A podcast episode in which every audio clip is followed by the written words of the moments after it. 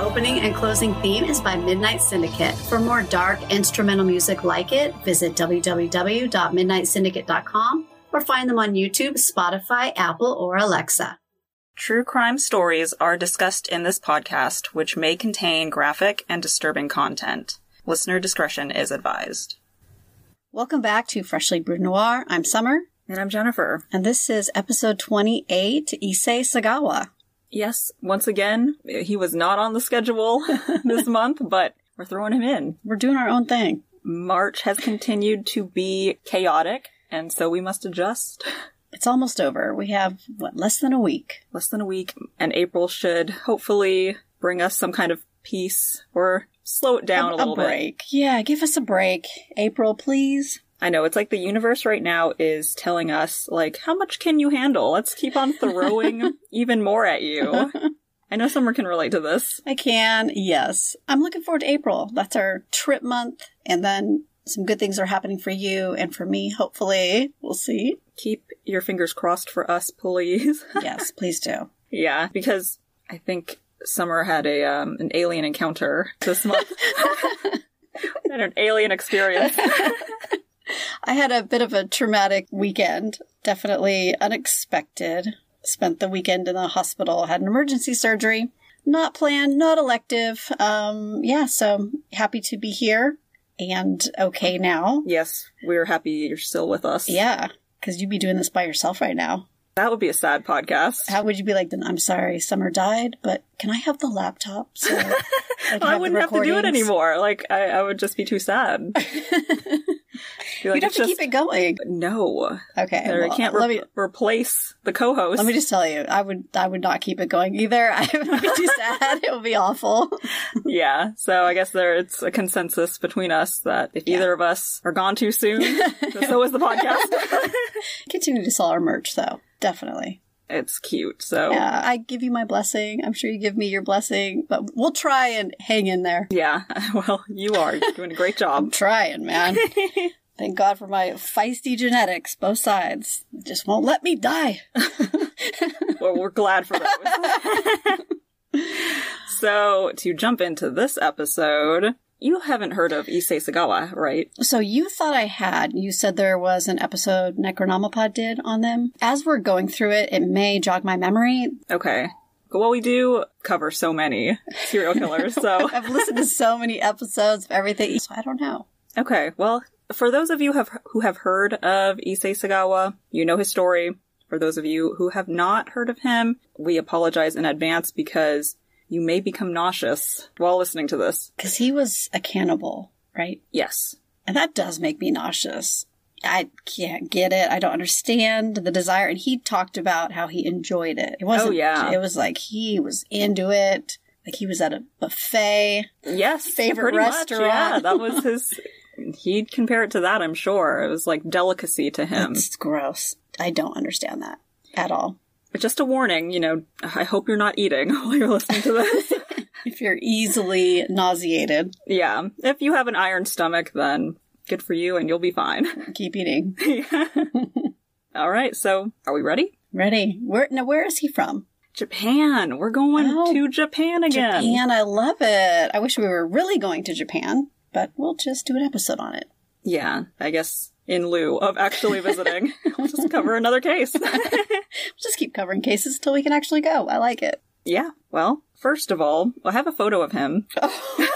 Oh, well, this will have to go in our stories. Yeah. Definitely, yes. Wow. Because if you don't know what he looks like, you should look him up. He has a very um, interesting look. It's like a whole entire piece of his like head is missing where his hair should be. so Well- that's a comb over. That's what I was trying to figure out. I was like, who are you trying to fool, sir, with, with this comb over? It's like he took it from one side and attached it to the other side, but then there's stuff missing behind it. There's a big space, Yeah. I'm, I'm not sure what he's going for. And then is that all his hair on the side? Just to Yeah. Okay. yeah, I believe this is a photo of when he was arrested. I think you and I can agree the comb over is not a good look on anybody. Yeah. Get yeah, rid of let's- it, guys. Let's not bring that back. No. Mm-mm. All right, well, let's talk about when he was born. Issei Sagawa was born in April 26, 1949, in Kobe, Hyogo Prefecture, Japan. He was born prematurely and was small enough to fit in the palm of his dad's hand. He was physically weak from the moment that he was born, and his legs were skinny, like little pencils. She was tiny, tiny. Yes. And his, you know, he was just a weak baby when he was born. And I think that just carried on into, you know, when he was growing up. He developed enteritis, which was inflammation of the intestine soon after, and was treated with injections of potassium and calcium and saline. When he hit puberty, he would be just under five feet tall. So, Oh, that is little. That was like me going into high school. I think I was like four foot nine or something tiny. I know, but you're pretty tall now. Like, you're Yeah, but- five, eight. Five, seven. But going into high school, I was tiny. I grew my sophomore year, sprouted up. I see. you had your growth spurt. I had my growth spurt, yeah. Yeah, I think I was probably pretty average. Five four, five five. Going into high school. Yeah. Okay, yeah. And then I never grew anymore. I was a late bloomer.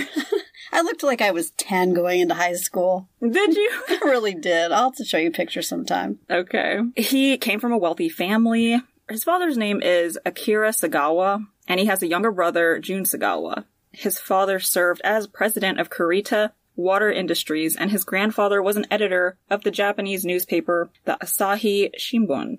His mother's name isn't released, so I, I couldn't find much information on her, but she's involved in his life as Okay. well. And there's photos of them together, but can't find her name. So, did he have loving parents?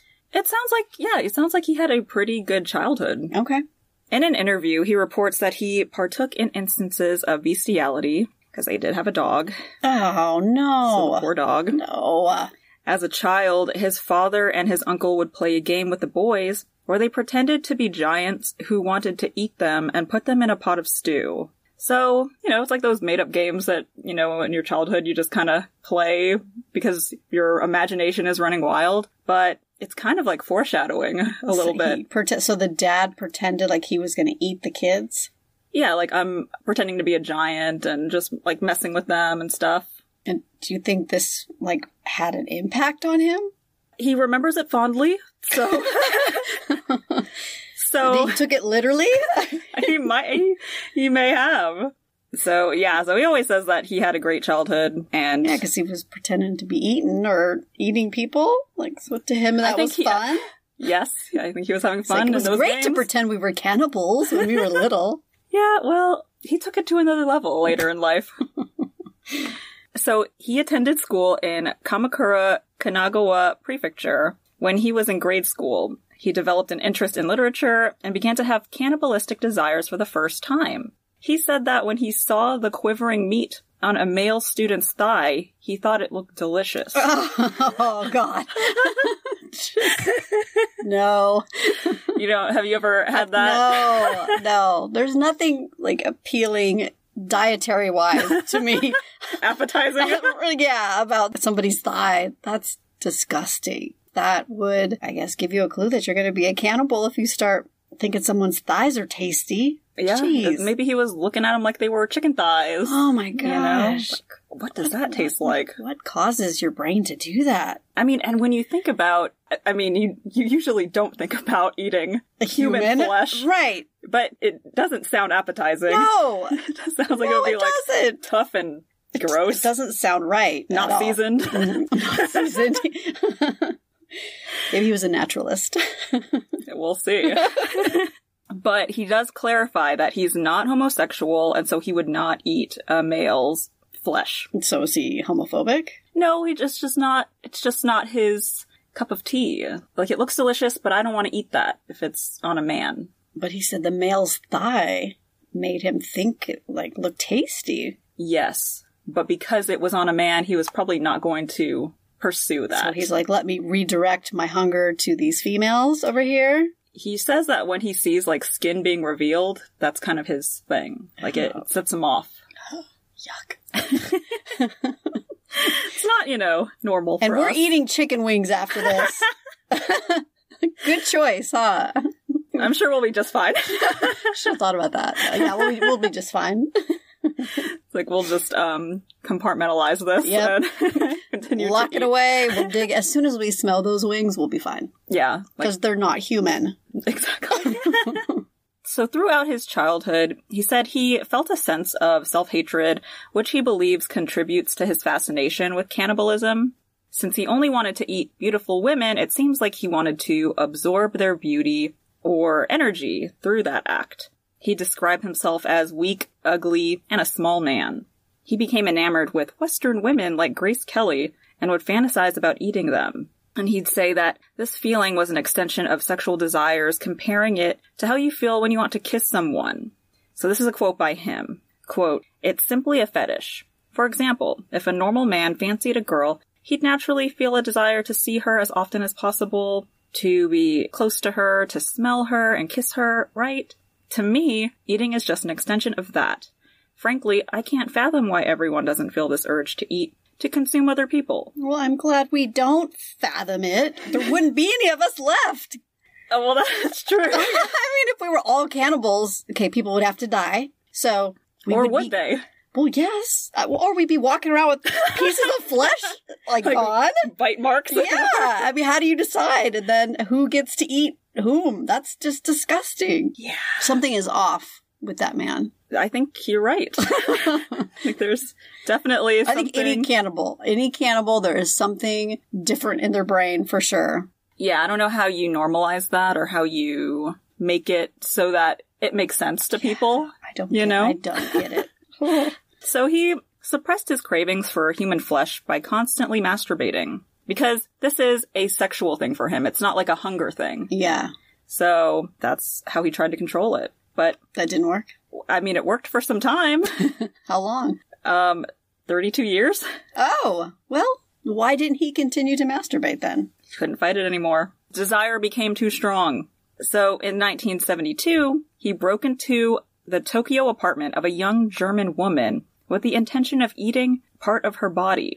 He looked around for something to hit or stab her with, and he found an umbrella that he was going to hit her with to make her unconscious. However, the woman woke up before she was attacked and was able to overpower him. Because he's a He's small tiny. man. yeah, he's a tiny little cannibal. and she was like a tall uh, woman. So Tall German woman. She was like, nope, nine.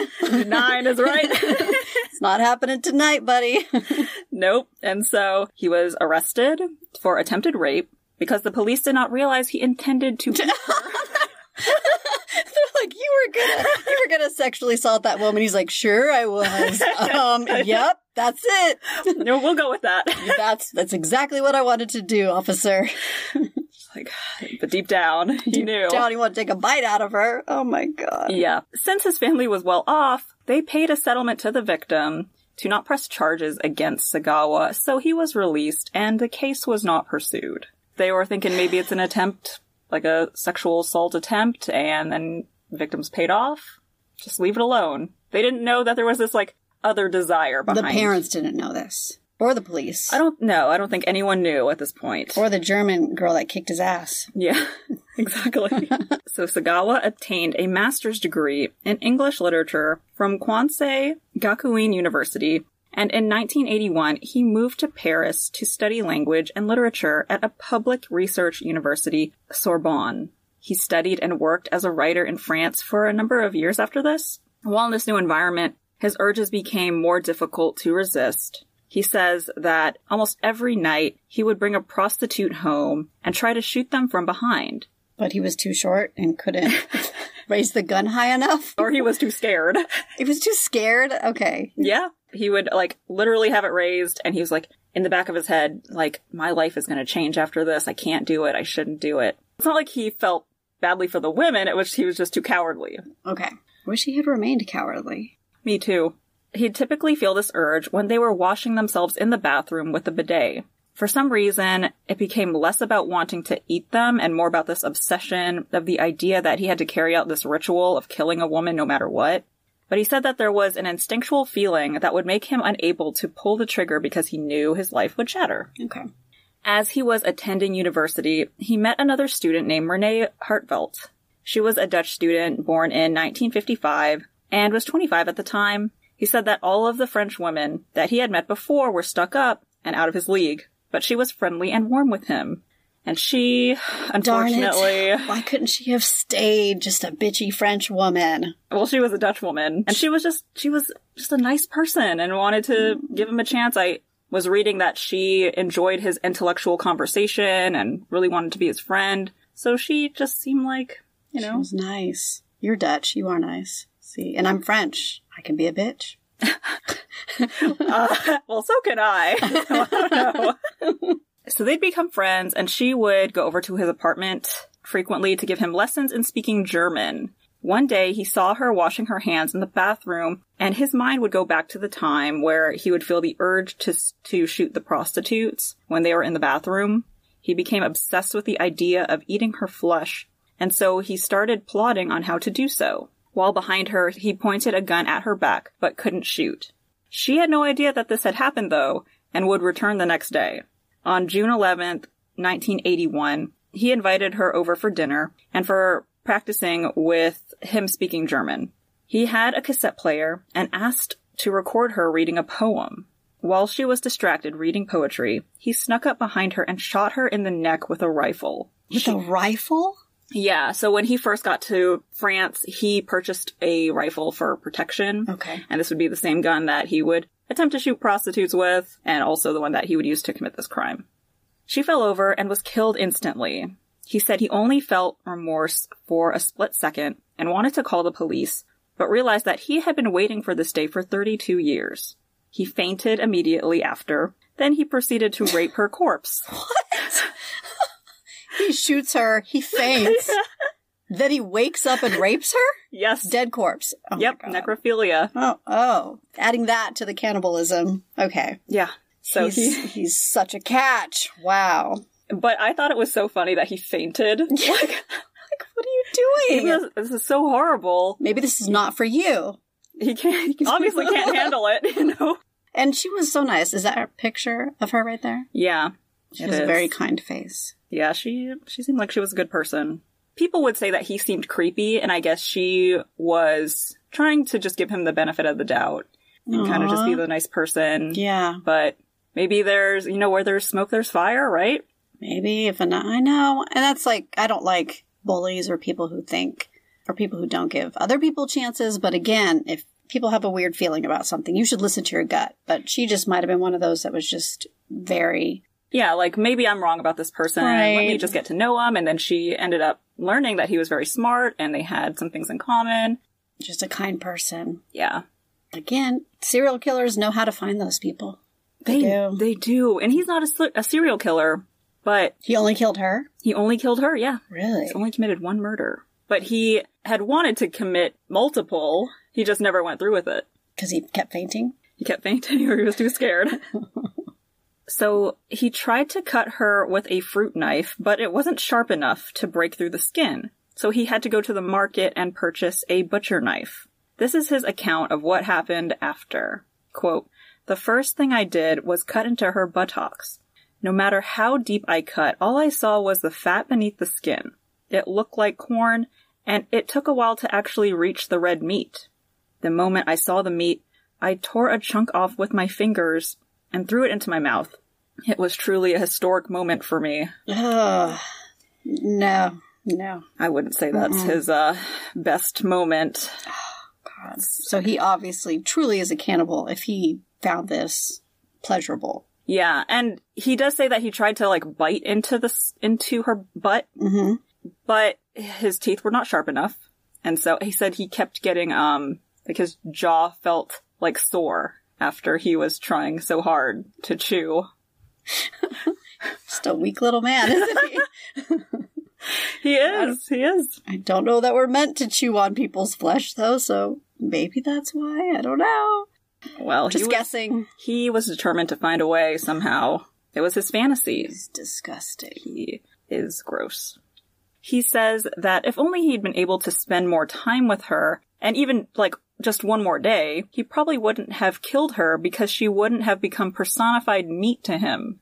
What does he mean by that? Meaning, like, if this was actually like someone he felt was a friend or someone he had a bond with, like, he Well- wouldn't eat them. Well, wasn't she over there before teaching him German?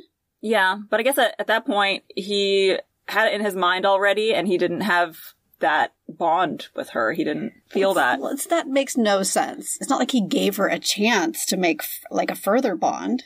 Yeah, I think this is just his way of not putting So it on it's like, himself. It's like her fault. It's her fault for not making herself a friend. yeah, I think so. That's that's ridiculous.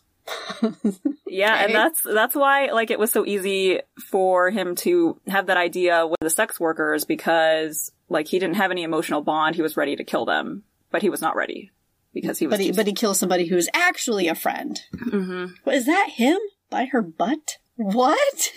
So we have some photos here, and it's going to take Summer a minute to process. Those are her legs. Those are her legs. So he bit a chunk out of her her calf. So that doesn't even look real. And it looks like okay, above her right knee, it's all gone. Did he take off all that flesh? Yeah, hmm he cut off he cut off the flesh and saved it in his fridge. It's not even like the only thing you can see is like her right leg from the knee down. And then on her left leg, there's a huge chunk taken out, but the back of her, like her hamstring, the back of her left thigh is gone. Is that her pelvis just gone? Mutilated? Yep, that was he liked that part. He liked the intestines, All of or the that. belly. Like, Yeah. why? I don't get it. We won't get it. We'll never get it. And that's her face. Did he eat her nose? Yes. Ugh. Yes. So let me let me Oh, Did he do a selfie with a knife and fork above her body? Oh yeah.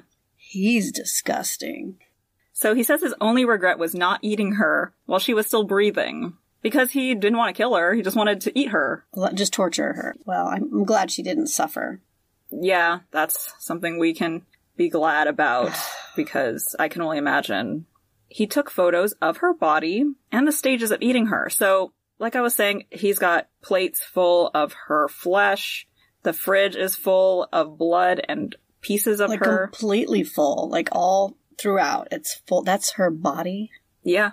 I don't know why he took this photo. She's laying face down. This is obviously after she has been murdered, right? And he's got his mouth open, like he's going to bite her buttocks. Yes. hmm And then he's got a fork and knife and some, and you can above see her legs. Yeah. yeah. It's a lot to process. So I don't recommend looking up the photos. Well, you know what people are. They're going to hear this. and Just be like, re- if you "What?" do, if you do look up these you photos, better be ready. just We're warning you. It's very graphic and disturbing. yeah. I mean, because we were researching this episode, We have I to came see across these. these, photos. Can't believe this stuff was out there. Oh my god. mm-hmm.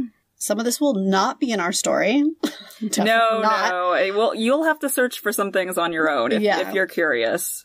Two days after her death, he ate raw portions of her calves, which we saw, lips, thighs, breast, and even a piece of her nose. Then, with an electric carving knife, he cut and froze any of the remaining flesh, specifically from the pelvic region. He recounts that his favorite part was her neck, and that when he put the meat into his mouth, it was odorless and tasted like raw tuna from a sushi restaurant. Have you ever had raw tuna from a sushi restaurant? Yeah, I love sushi. I don't know if I can eat it tonight. I'm glad we're not having sushi. Yeah, me too. raw meat? No. yeah. He placed her head, torso, and legs into two suitcases and got into a cab heading to Bois de Boulogne. Bois de Boulogne. Thank you. The French one here can say it. Obviously, you, this is what you know this to expect that we don't know how to pronounce this stuff, or at least I don't. Well, no, the Japanese names, I'm always impressed. Yeah. You don't even skip a beat. I struggle with the European names, though. It's okay, I got you. Thank you. At least we can help each other there. There's somebody here. When the driver helped him put the luggage in the car, he joked by asking him if there was a dead body in there. But he just said there were a lot of books, which reminds me of the Oh, Dor- Dorothea. It's like books are the go-to. Like, So if somebody says they have a box of books, be suspicious. It's probably a dead body. yes, make sure that you ask if you can see these books. Yeah, don't transport them because you may be an accomplice. The poor taxi driver had no idea. No And idea. he was joking about it too. Was so- he was he like, "Oh, is there a dead body in there?" Ha ha ha. Yes. Oh, and there was. You sure did say that. So he planned on dumping the suitcase in the lake at the park, but the joggers and sunbathers there noticed that the suitcases were dripping with blood. Oh, and called the police. Good. He's just so not smart. Like, He's not. And joggers are. See, they're up, they're getting those endorphins going, they're running. They're like, okay, that's blood dripping from a suitcase. Let's call the cops. yeah. Well, when he like threw the suitcase, he says that there was like a man and his son over by the lake. And so he was so tired because he was so weak. so when the guy saw the suitcase, he like was opening it up and then he ran, the- of course. And when he found the body parts, yeah, that's the Yeah. police Yeah. or en route. When the French police arrested him, he confessed by saying that he killed her to eat her. When officers searched his apartment, they discovered remnants of a meal that had included human flesh and Renee Hartvelt's ID. He awaited trial for two years and was examined by psychologists. Judge Jean Louis Vergier would find Sagawa mentally unfit to answer the charges against him, and so they were dropped. The court ordered that he be held indefinitely in a mental institution. That makes sense. But we'll see what happens after this. Well, what can happen after this? You're gonna be like, what? While he was being held in the mental institution, he wrote a novel called In the Fog, which also includes illustrations. Japanese author Inuhiko Yamota published this autobiographical novel of his. It was about a man who murdered a woman, raped her corpse, and ate pieces of her. His family and Hartfeld's family were against publishing this book, but it was and would become a bestseller. What? Oh, Yes. no. Isn't that crazy? That's awful. Our poor family. I know. So there's no rule. Isn't there's a law in the U.S. about that, right? That murderers can't profit from stories about their victims or anything like that. I believe so. It just seems like But this when that was- happens, it's more of like their memoirs and them wanting to. But he's actually profiting from telling his story. Yes. So, but this was in Japan that he did this, or in France. This was in France. So maybe they don't have any, or maybe they didn't have a law about that. Yeah, I didn't look that up, so I'm curious. Of, I mean, maybe afterwards. That Um, What? When did this happen? Like around, what, around what year? 1985. Okay. Yeah, I wonder. Well, obviously they didn't have any laws about that because he wouldn't have been able to publish it. Yeah, so that's why I'm like, after this, maybe they did, but it, Maybe, Oh. yeah, because that's just poor family. it's like exploitation of Yes. her, what happened to her, Yeah. and then he gets to profit off of it and the media. But I mean, And, and it's a bestseller. Yeah. Because the public was fascinated about the details of the murder, the necrophilia, and cannibalism. It's something so like, what? Yeah. you know, you don't hear about things like that. And so when that kind of crime happens, people are fascinated. Like we, true. like we Like, want we to are talk fascinated by stuff like that. Yeah. You would never want like the victim's life to be exploited no. like that. Like, he writes a book and gets to tell about it and then makes money from it. Absolutely not. Yeah. Well, this was like the start of him becoming like a controversial celebrity in France and Japan. Celebrity, huh? So these are some of his the illustrations that are in the book. He's like a little demon man eating this. He is a demon. Yes, Demon piece of trash. another garbage human. Garbage human. This is him where he's like trying to bite into her buttocks, and he hurt his jaw. That's in the book. Oh my That- gosh. yes. My poor jaw.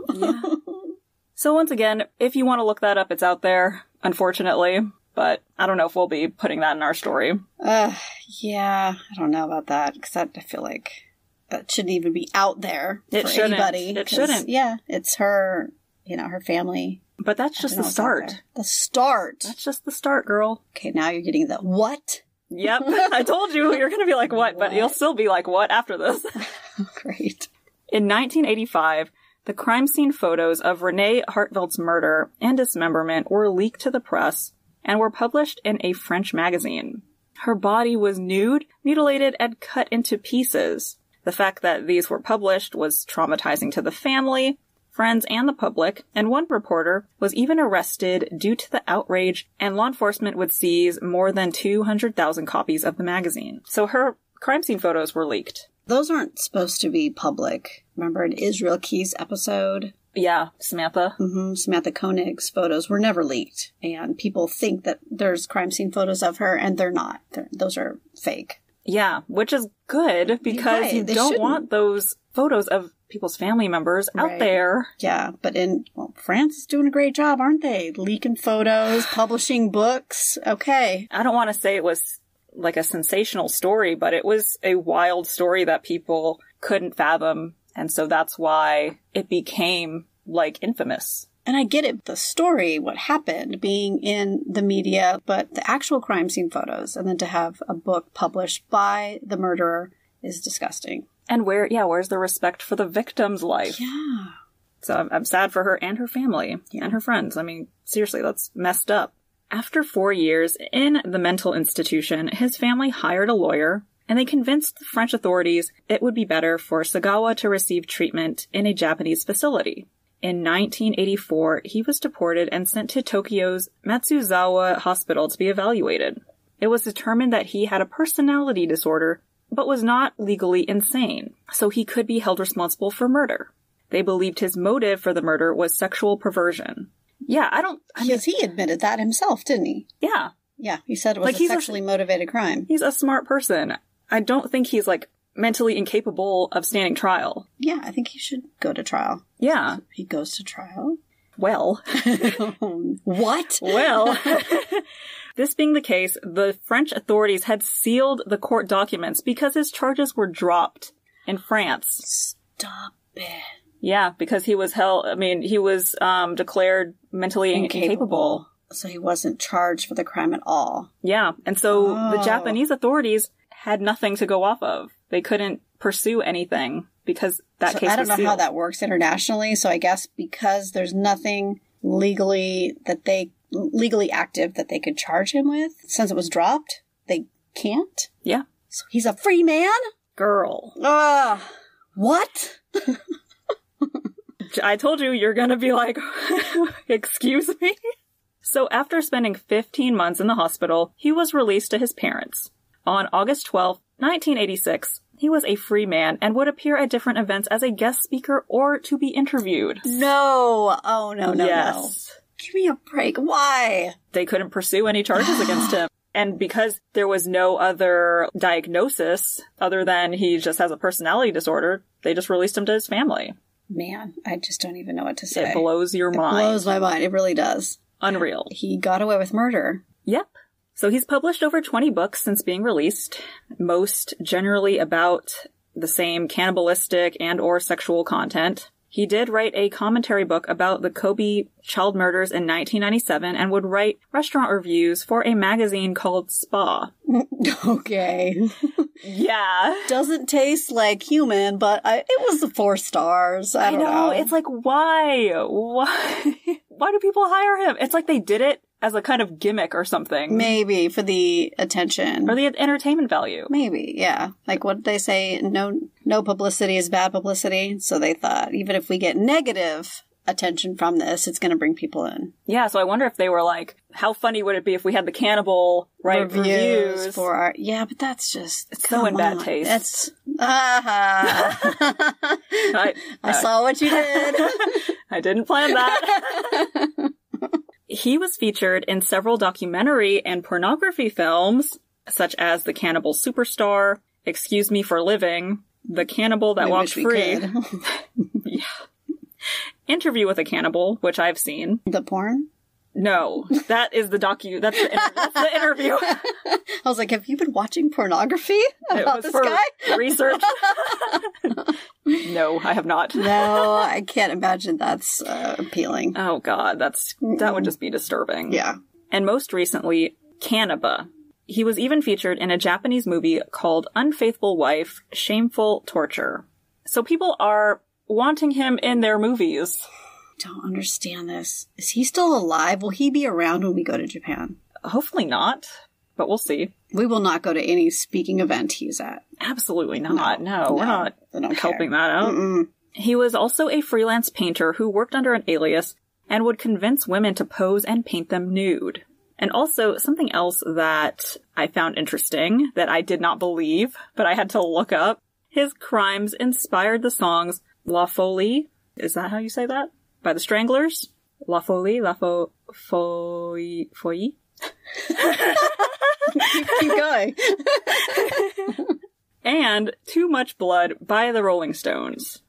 I did watch the video for that, Too Much Blood by the Rolling Stones, and they did show a fridge with stuff in it. Like There was pieces blood. of flesh. There was blood coming out of the faucets. It definitely looked like it was inspired by that. Yeah. I mean, even in the lyrics, it is about that. And Mm. if you don't believe me, look that up because I didn't believe it. I Um, actually wrote a song about him. how does that happen? I don't know. Was the video disturbing? I didn't watch it. But I mean, it was definitely like an 80s. I guess it was in the 80s, right? I think so, It- Oh, yeah. It, looked like a late 80s, early 90s video. I, did they even have videos in the 80s? like the M, you know the MTV videos? Um, Yeah. So it looked like one of those and it was um, like a I mean the hairstyles and everything looked very late 80s, early 90s. Okay. But it wasn't super disturbing in the way those pictures were disturbing. I mean, because the song, when you hear it, it's kind of got like a, a upbeat, funky kind of feel to it. Yeah. And she- so- she's just like sitting on the couch and reading Life magazine and all the horrible stuff that's happening in the world. And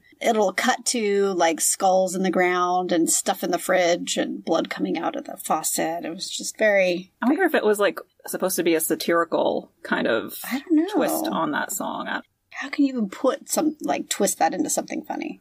no idea, but they try Yeah. and they do. In 2005, both of his parents passed away and he was not allowed to attend their funeral. He took this very hard because he loved his family. He paid off their creditors and then moved into public housing. It was difficult for him to find a job, but a French language school almost hired him as a manager because they were impressed that he was bold enough to use his real name, but the employees protested and he would be declined for the job. Good. Good job, employees. Why would anyone even entertain that? I don't know. And because you were honest about that, I think you should have the job. That yeah, makes no like sense. good for you Makes for no- being that bold. That's stupid. That is ridiculous.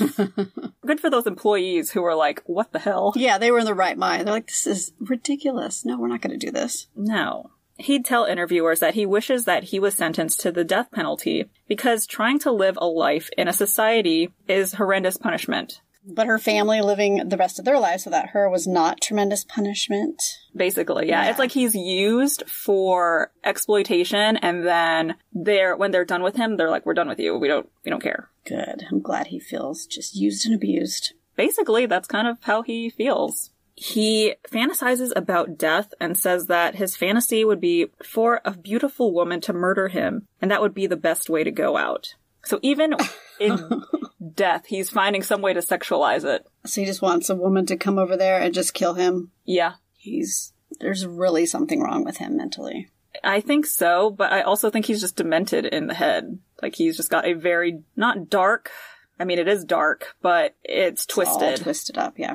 In 2013, he suffered a cerebral infraction and had to be hospitalized. It caused permanent damage to his nervous system, and he now requires regular assistance to perform daily functions, which is usually given to him by his brother or a caregiver. Hmm. So that's kind of like karma, because he doesn't get to die like he wants. Yeah. He has to Live out the rest of his life. like a pathetic, sad life for him. The exact opposite of what he would want. Something big and sexual and not eating people.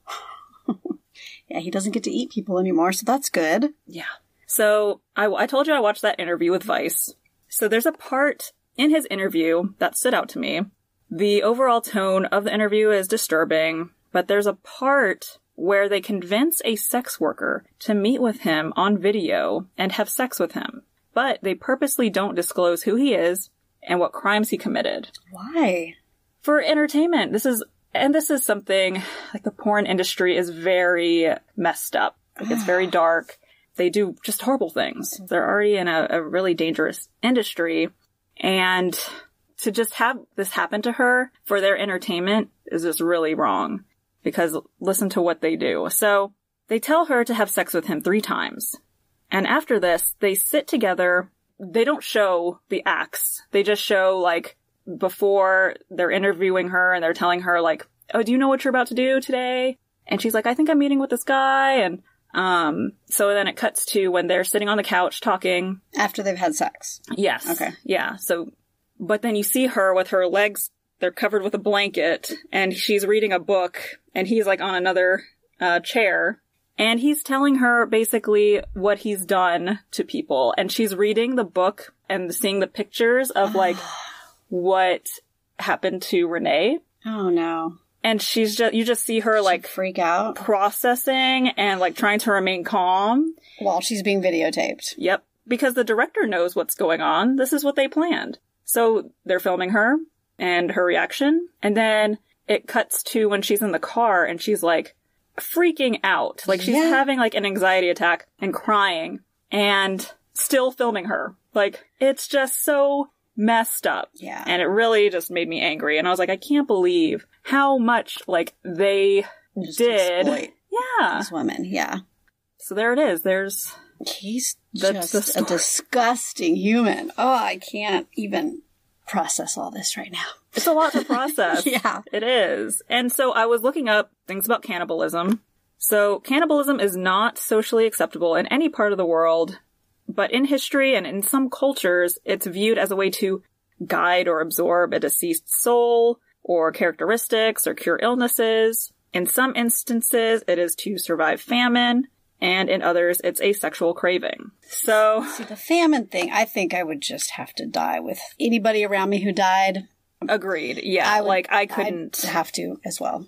I mean, like, okay, we're all going together, guys. like there's no more chicken wings in the world. Well, oh well, we'll become just vegan, and that if that doesn't work out, we're done.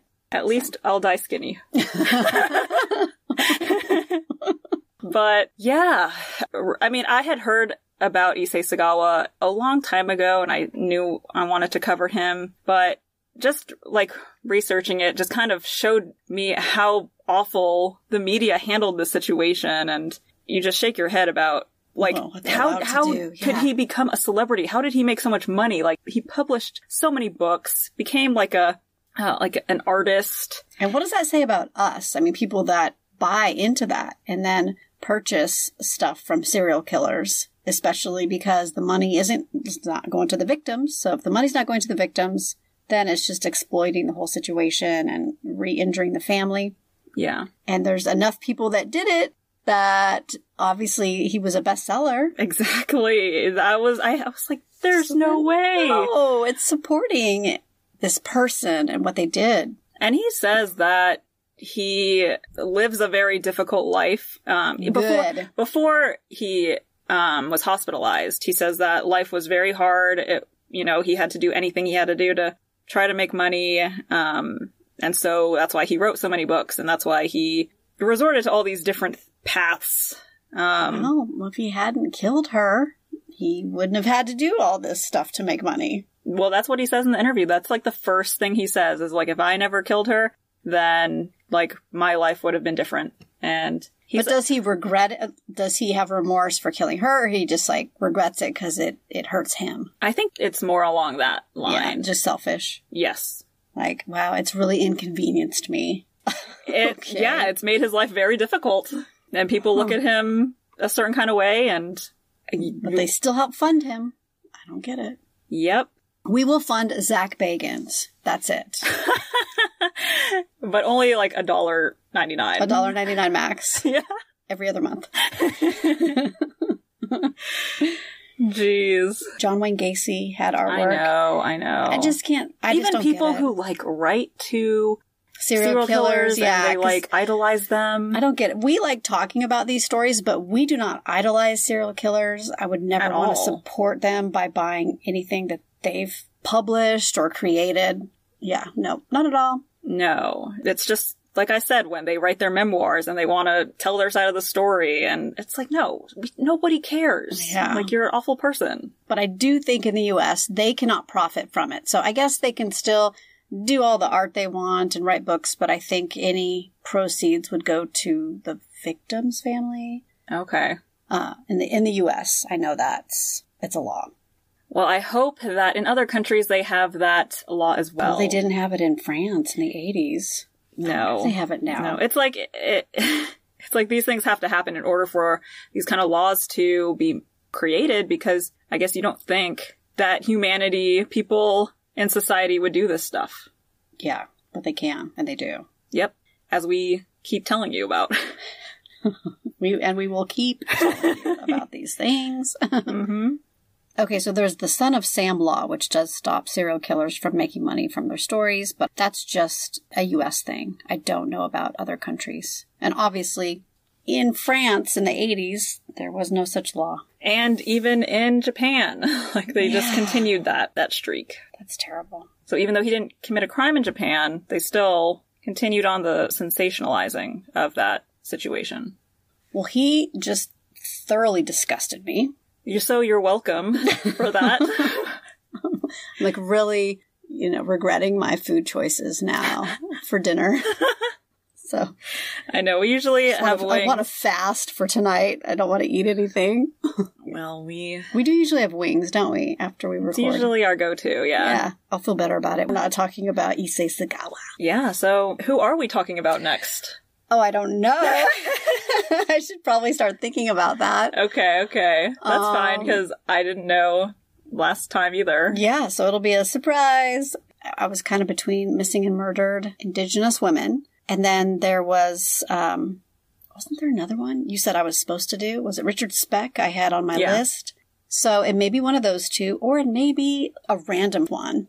I mean, listen, because I, Whatever. do you know how many times I was like texting Summer, like I think I'm going to cover this one. it was three different things. Yeah, 'cause she's like, okay, I'm going to cover this, and then she's like, okay, so actually, I think I'm going to cover this, and then like a day later, so what I'm really covering is Issei Sagawa. Yes, but that's because I couldn't finish. There was no way I was going to finish a book in time and then do my notes. Because you have a really good one. So after whatever my episode is, then are you doing the one about the first possible female serial killer ever And vampire. and vampire? I think I think so. I need to finish the book, and if I can, then we'll make it work. We'll is it fit going it to in be there. a two-parter? Let's not get hasty now. Not too ambitious. no. and then, oh, we also have something going on tonight that'll be kind of fun for us.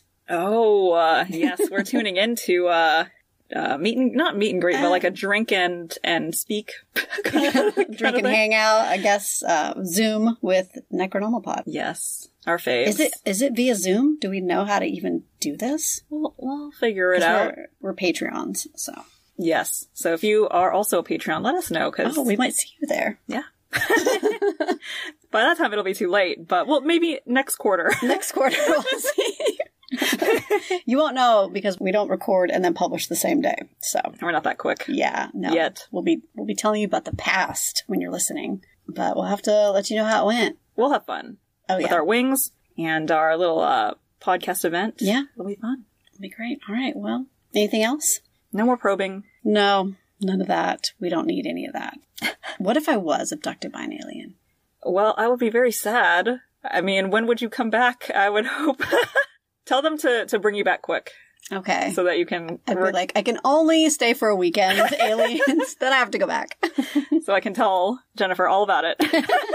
Now that would be an episode, man. yes, it would. Oh But no, I- gosh. I- I don't think that will happen. All right. Well, that's that's it from us, I think. Until next time, Stay caffeinated get hobbies. and don't murder people. Bye. And don't eat them either.